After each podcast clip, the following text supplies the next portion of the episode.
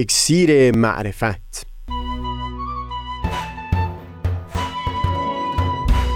مروری بر مضامین کتاب ایقان.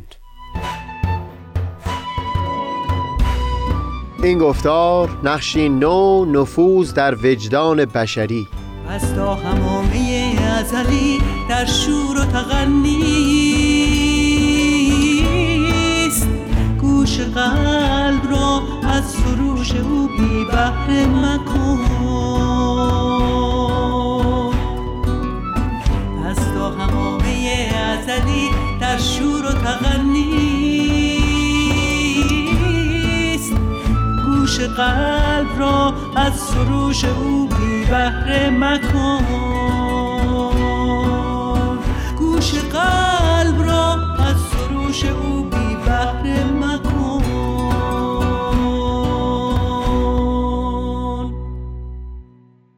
دوستان، سهیل کمالی هستم. در گفتار پیشین اشاره به مطالب کتاب مدارس فراموش شده نوشته دکتر سلی شاهور، استاد کرسی ایران شناسی در دانشگاه حیفا کردیم.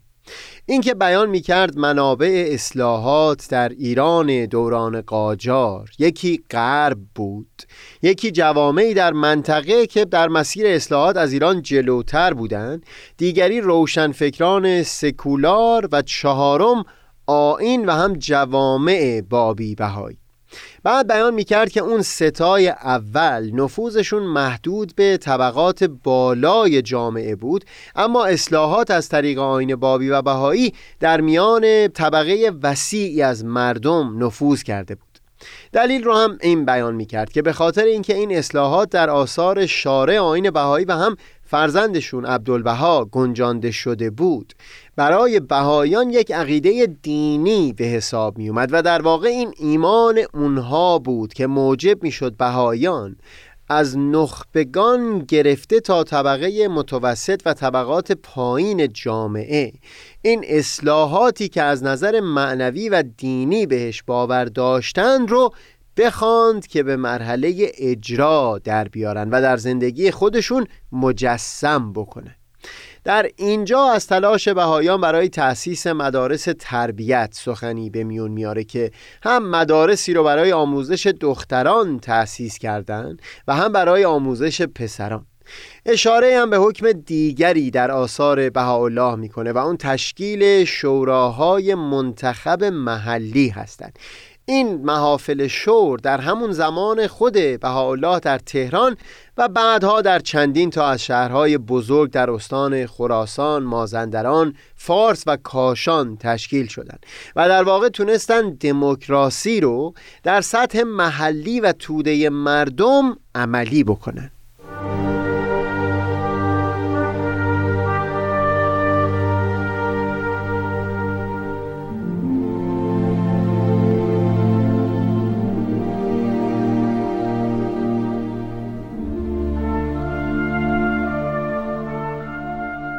دکتر سلی شاهور این رو هم بیان میکنه که چون در مورد بهایان اندیشه اصلاحات یک عقیده دینی بود، اون اندیشه های عالی که در نامه های بهاءالله و عبدالبها خطاب به جوامع بهایی در نقطه نقطه ایران گنجانده شده بود، سبب میشد تا اندیشه های اصلاح طلبانه و اصول اجتماعی پیشرفته به دست عده زیادی از مردمان برسه.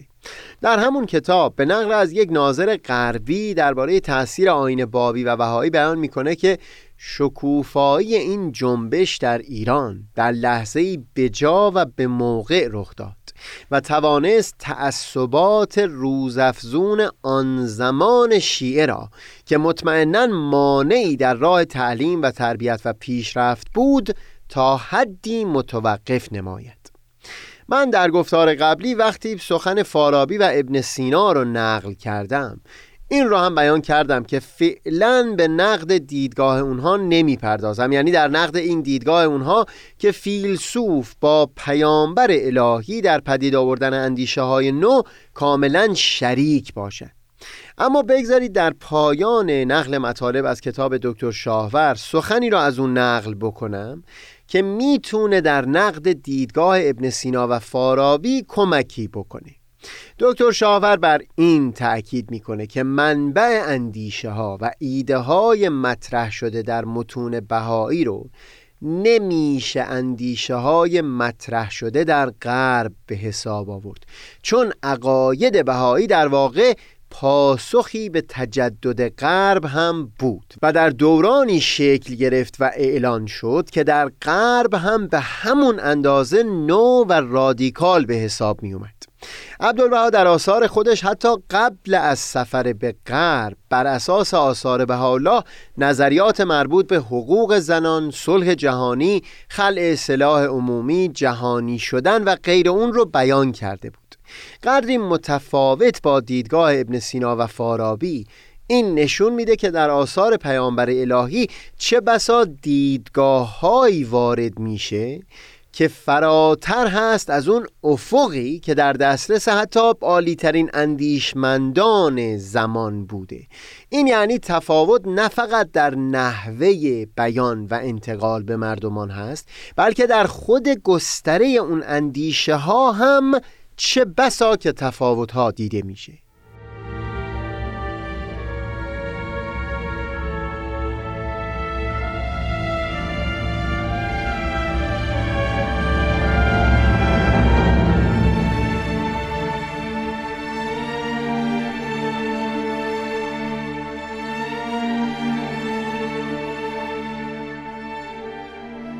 خلاصه سخن ما در خصوص اولین نقش دین این بود که این توان در دیانت نهفته بود که ایده ها و اندیشه های عالی که محدود به لایه بسیار کوچکی از مردم بوده رو در میان بخش وسیعی از مردمان بست بده.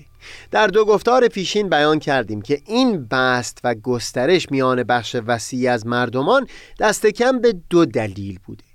اولی رو فقط باورمندان به دین میتونن پذیرا بشن و اون قوت خاصی هست که به خاطر روح الهی در سخن پیامبر الهی وجود داره و لذا بسی فراتر از آراء اندیشمندان در دل مردمان نفوذ میکنه.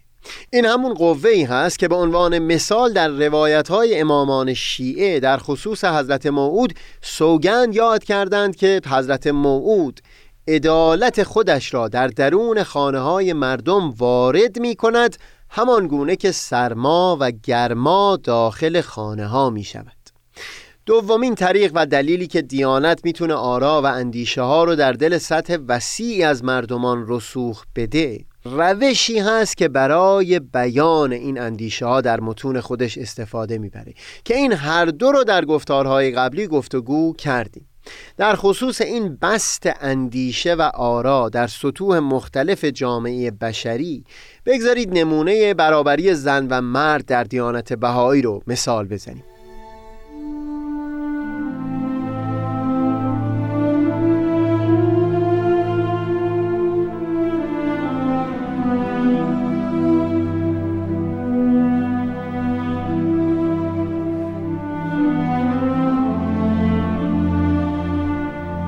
تا پیش از ظهور حضرت بهاءالله احیانا بودند زنانی که برای خودشون مشارکت برابری در اجتماع رو خواستار بوده باشند.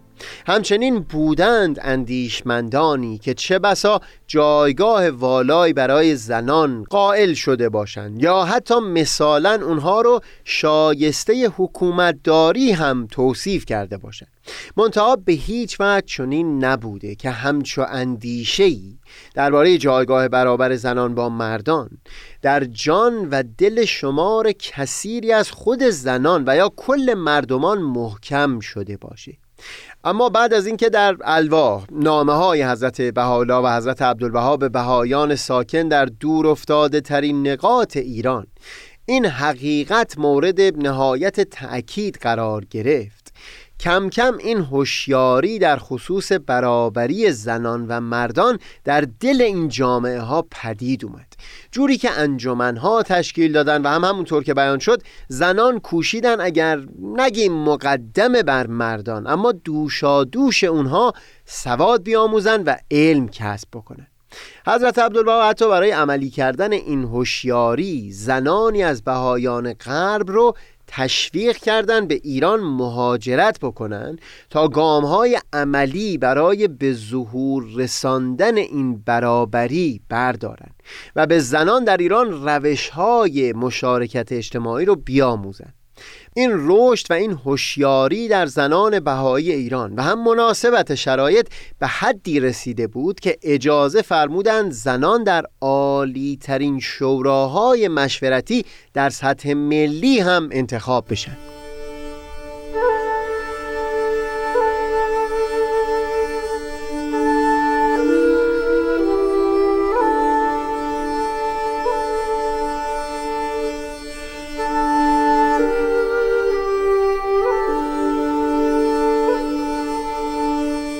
در خصوص اولین نقش دین یک موضوع دیگه هم ضروری است که پیرامونش گفتگو بکنیم و بعد میتونیم بحث درباره سایر نقش‌های دین رو پی بگیریم. این بحث ضروری هست که وقتی سخن از نفوذ این اندیشه ها و آرا میکنیم مقصودمون نفوذ کدام گوشه از آموزه های ادیان هست. در یک چند گفتار از همین برنامه اکسیر معرفت به این بحث پرداختیم که دست کم سه گوشه رو در ادیان میشه ملاحظه کرد: اخلاق، تعالیم و احکام. بگذارید برای اینکه بحثمون وضوح بیشتری داشته باشه گفتگو رو در خصوص آیین بهایی و همین روزگار خودمون ادامه بدیم. بگذارید از اخلاق شروع بکنیم. دست کم در این مرحله از رشد بشر، یعنی این مرحله‌ای که معاصر با دوران ظهور حضرت بهاءالله هست، چنین نیست که دیانت منبع اصول اخلاقی بوده باشه. وجدان عموم بشر در همین دوران بر سر اصول اخلاقی اتفاق نظر نسبی داره و لذا بیاناتی که در متون آیین بهایی در خصوص اخلاق وارد شده قرار نیست به عنوان واضع اصول اخلاقی لحاظ بشه. البته در این هم تردیدی نیست که در دوران معاصر اختلاف نظر عمیقی پدید اومده بین بخش‌های از اون نسخه از اخلاقیات که در متون ادیان توصیه شده با اون چیز که در این روزگار به عنوان نرم پذیرفته شده. این موارد اختلاف بیشتر در نوشتجات دومین مبین آثار حضرت بهاءالله، حضرت شوقی ربانی نگاشته شدند، ولی در شمار بسیاری از اصول اخلاقی همچنان همنوایی و سازگاری بین متون ادیان و وجدان عموم بشر دیده میشه. دوری از ریاکاری، تشویق به صبر و استقامت، فروتنی، منع از فخر فروشی، دوری از حسادت، دوری از حرص، پرهیز از غیبت و تهمت، ستایش صداقت و امانت و اشتغال به کار و بسیاری اصول اخلاقی دیگه همه هم در متون ادیان و هم از سوی عموم مردمان در همین روزگار معاصر مورد پذیرش هستند. چون این بحث قرار نیست یک بحث فنی درباره جزئیات مسئله و وارسی موارد اختلاف باشه، بگذارید فعلا این رو بپذیریم که در زمینه اخلاق آیین بهایی خودش رو واضع این اصول اخلاقی به حساب نیاورده.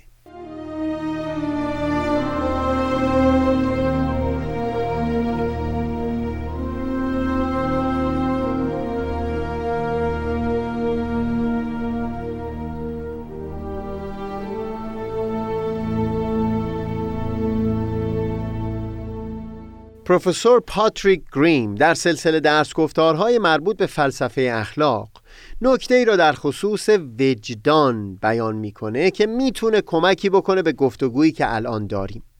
این نکته‌ای بوده که من در دوران نوجوانی در نوشتجات دانشمند و حقوقدان بهایی اهل آلمان اودو شفر بحثش رو دیده بودم. سخن از این هست که وجدان یک نیروی ثابت جاودانی در درون وجود ما آدمیان نیست که دوام و بقای خودش رو لزوما از یک منبع غیبی خطا ناپذیر گرفته باشه. وجدان در وجود افراد بر اساس فرهنگ اون جامعه‌ای که در اون تربیت شدند پرورش پیدا میکنه و همین هم است که در دورانهای مختلف چه بسا که افراد انسانی وجدانشون نسبت به رفتارهای کاملا مشابه حسهای کاملا متفاوتی می داشته. به عنوان مثال در دوران ارسطو حتی استدلال‌هایی درباره ضرورت بردهداری بیان می‌شد. وجدان افراد در اون جامعه حتی اگر مانند سقراط و افلاطون و ارسطو اخلاقی ترین آدمیان می بودند، باز هم به درد نمی آمد در مواجهه با بردهداری. پروفسور گرین برای واضح تر کردن این نکته اشاره به داستان ماجراهای هاکلبری فین به قلم مارک توین میکنه. هاک ترتیب فراری دادن یک برده به نام جیم رو داده بود، منتها در بین راه بارها دچار عذاب وجدان شده بود که من با این کارم دارم یک برده رو که ملک یک انسان دیگر هست از چنگ او بیرون میکشم.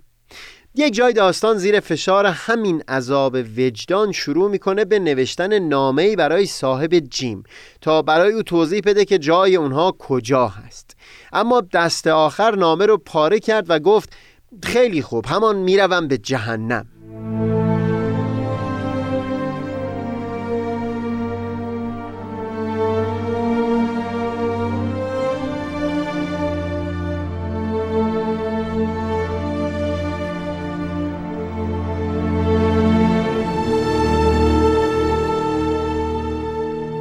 حضرت عبدالبها در رساله مدنیه یک جا تصریح می کنند که وجدان از نتایج تعلیم است. این عبارتشون اینه که پس معلوم شد که ظهور ناموس طبیعی نیز از نتایج تعلیم است. در همین بخش این رو هم بیان می کنند که این وجدان و این نظام اخلاقی که منبع رشد این وجدان بوده، از اثر تعلیمات پیامبران الهی در جامعه انسانی پدید اومده. یعنی به مرور زمان هر یک از ادیان بخشی از این وجدان و این نظام اخلاقی رو پدید آوردن. اثبات این مطلب در خصوص دورانهای آغازین حیات بشری قدری دشوار هست و برای همین هم در رساله مدنیه چندان تفصیلی نمیدند این مطلب رو. اما هم بر اساس این گفتگویی که پیرامون وجدان داشتیم و هم از همین بیان حضرت عبدالبها دست کم در خصوص آیین بهایی که دیگه مربوط به دورانهای قدیم حیات بشر نیست، میشه مطالبی رو فهم کرد. تعالیم اجتماعی که در متون آیین بهایی وارد شده در واقع اون اصول اخلاقی جدیدی هستند که آیین بهایی سعی داره اونچنان اونها رو در جان و دلهای مردمان نفوذ بده که به مرور تبدیل به اصول اخلاقی ثابتی در وجود انسانها و در واقع بخشی از وجدان اونها بشن. به عنوان مثال جامعه بشری هنوز اصل برابری حقوق زن و مرد رو به اون جایگاهی نرسونده که وجدان یک فرد به درد بیاد وقتی نظری و سخنی بر زبون میاره که خلاف این اصل باشه. هنوز شاهد این هستیم که در خصوص توانایی زنان در برخی زمینه‌ها لطیفه های زننده ساخته میشه و هنوز شاهد اون هستیم که در سخن گفتنها بی هیچ اساسی زنان رو در برخی صفتهای اخلاقی ناتوانتر به حساب میارن. هدف آیین بهایی در یک مقام اون خواهد بود که تعالیم اجتماعی خودش رو در میان بشر به جایگاه اصول اخلاقی برسونه، جوری که وجدان افراد مانع نقض این اصول بشه. بگذارید در ابتدای گفتار بعد چند کلمه این بحث رو ادامه بدیم و بعد صحبت پیرامون نقش دوم از نقش‌های دین رو آغاز بکنیم. منم آفتاب ببین